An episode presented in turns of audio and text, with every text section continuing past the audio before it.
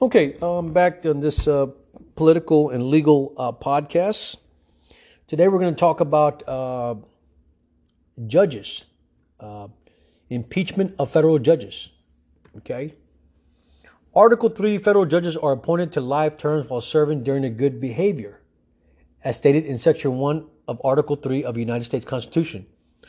Though it does, though it does not expressly state in the Constitution that judges may be impeached and removed from office, they fall under the label of civil officers in Article 2, Section 4. And that says the President, Vice President, and all civil officers of the United States shall be removed from the office on impeachment for any conviction of treason, bribery, other high crimes, and misdemeanors. Okay? Uh, so uh, we're going to scroll down here and we're going to start with the first one. Uh, in 1803, it was John uh, Pickering of the United States District Court for the District of New Hampshire, nominated by George Washington in 1795. Charges that were brought against uh, President uh, against uh, Judge Pickering was mental instability and intoxication on the bench. Convicted by the United States Senate and removed from office on March 12, 1804. Okay, on 1804, Samuel Chase of the Supreme Court of the United States nominated by President George Washington in 1796. Charges arbitrary and oppressive conduct of trials. Acquitted by United States Senate on March 1st, 1805. The next one, 1830, James Hopkins. James Hopkins Peck of United States District Court for the District of Missouri, nominated by President James Monroe in 1822. The charges that were filed against him were abuse of contempt of power, acquitted by the Senate on January 1st, 1831. The next one, 1862, West Hughes Humphreys of the United States District Court for the Middle Eastern and Western District of Tennessee, nominated by President Franklin Pierce in 1853. Charges refusing to hold court and waging war against the United States government. He was convicted by the Senate and removed from office on June 26, 1862. I'm going to say again the charges were refusing to hold court and waging war against the United States government. 1873, Mark W. Delahay from the United States District Court of the, of the District of Kansas, nominated by President Abraham Lincoln in 1863. Charges was intoxication on the bench. Resigned from office on December 12, 1873, before trial in the Senate. The next one is 1904. Charles Swayne for United States District Court for the Northern District of Florida, nominated by President Benjamin Harrison in 1889. Charges were abusive of contempt of power and other misuse of office. Acquitted by the, state, by the Senate on February 27, 1905. 1912, Robert Woodrow, Robert Woodward Archibald of the United States Supreme Court, nominated by President William Howard Taft in 1910. Charges against him was improper business relationship with litigants. Convicted by the Senate and removed from office on January 13, 1913. The next one is 1926. George Washington English of the United States District Court for the Eastern District of Illinois. Nominated by President Woodrow Wilson in 1918. Charges were abuse of power. Resigned from office on November 4, 1926, at which time of impeachment proceeding were dismissed. 1933, Harold Louderback of the United States District Court for Northern District of California, nominated by President Calvin uh, Coolidge in 1928. Charges against him was favoritism in the appointment of bankruptcy receivers, acquitted by the Senate in, in May 24, 1933. The next one was uh, 1936, Halsted Lockwood Rittler, a Ritter, of the United States District Court for the Southern District of Florida, nominated by President Calvin Coolidge 1929. Charges were favoritism in the appointment of bankruptcy receivers and practicing law while sitting as a judge. Convicted by the Senate, removed from the office in April 17, 1936. The next one is 1986. Harry Claiborne of the United States District Court for the District of Nevada. Nominated by President Jimmy Carter, 1978. Charges income tax evasion and remaining on the bench following, following a, conviction, a criminal conviction convicted by the Senate and removed from office on October 9, 1986. In 1988, Alcee Hastings of the United States District Court for the Southern District of Florida, nominated by President Jimmy Carter in 1979. Charges filed against him was perjury and conspiring to solicit a bribe. Convicted by the Senate and removed from office on October 20, 1989.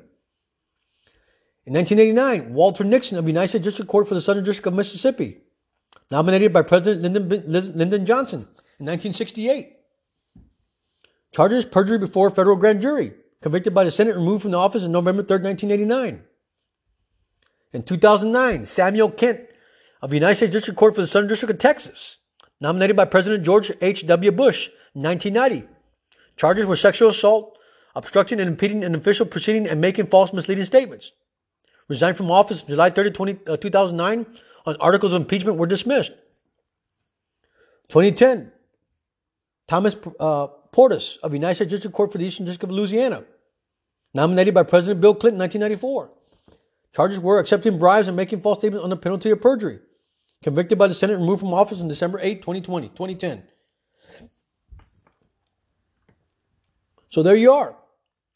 So judges can be impeached from office. You know, and what we have here, and I'm going to talk about this one particular case because it seems to me that judges are calling um, these cases frivolous. Okay? The cases that are filed on Americans from being tortured and stalked by satellite, satellite weapons and electronic harassment, they're calling them frivolous. Okay? There's a case here that involves um, Ethel C. Hale, okay, in the FCC. Okay? Um, there is facts that, you know, that they're being tortured by the government. And when you file a complaint in federal court, they call it delusional. You know, that it doesn't exist. Well, how does it exist if you have a coalition of people and organizations complaining to the president and they ignore this? How do you ignore this as a federal judge that you don't listen to complaints of American citizens that are being tortured by the government and technology. How do you ignore that? Okay? And, and, and that's why I want to discuss because the, the judges are calling people delusional. They're calling people uh, frivolous and delusional. I mean, you know, in a Hale versus the Fed, okay, you have an opinion by John E. Dowdell, United States District Judge, and you know, it, it states here that the that the plaintiff was being tortured. And what the judge says is, no, this is delusional. That people are, are, are just making this up. It's delusional, it's frivolous.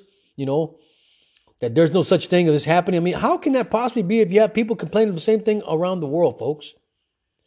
Judges are denying this from court to court, not investigating this. And as a judge, you have a duty to investigate this. Okay? So I'm going to leave that in the hands of you guys. Okay? And I'm talking about this case here. You can read this case. It's called Hale, H A L E versus the Fed Communication. Okay? It was in the United States District Court for the Northern District of Oklahoma.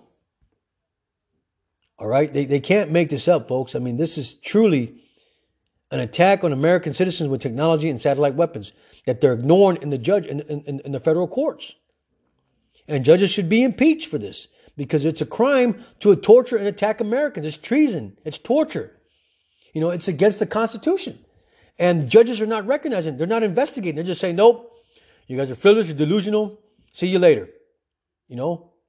So, I mean, it's fraud, folks. It's fraud, and they know it. Okay? So I'm gonna leave that with you, and, and that is the that is the uh, that is to say that the judges can be impeached, folks.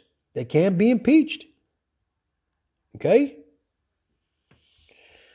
Um, I don't know how to express that clearly, but I mean, it's certainly um, that we are being under attack by our own government and they're ignoring the crimes. Why? Why? Okay. I'm going to leave that with you there, but there's something to look at that federal judges can be impeached uh, if it comes down to that. If it comes down that they're ignoring crimes such as treason, such as espionage, such as illegal eavesdropping and wiretapping. You know, they're ignoring the crimes to make the tech giants rich, to make the tech giants famous, to make the tech giants uh, earn money when in fact they're torturing and targeting Americans with smartphones, laptops, computers, behind the curtain, tracking you and torturing you, bringing you, coercing you to go to the doctor's office where they take your limb, they kill you, or wrongfully diagnose you. It's a fucking crime, folks. How do you sit there as a judge and ignore the crimes among Americans? How do you sit there and ignore a congressman, Congressman Dennis Kucinich, who tried to pass the Space Preservation Act of 2001? And what happened to him? He was denied from the tech giants who were uh, feeding money to these uh, people that are in Congress to stop this bill from going forward because they were afraid that the watchdog was going to collect evidence and charge the tech giants to shut down their business. It is a crime, folks, for a federal judge to neglect to hear a claim to see the evidence on how Americans are being slaughtered in our own country by the United States government, by small corporations, by tech giants. Thank you and God bless.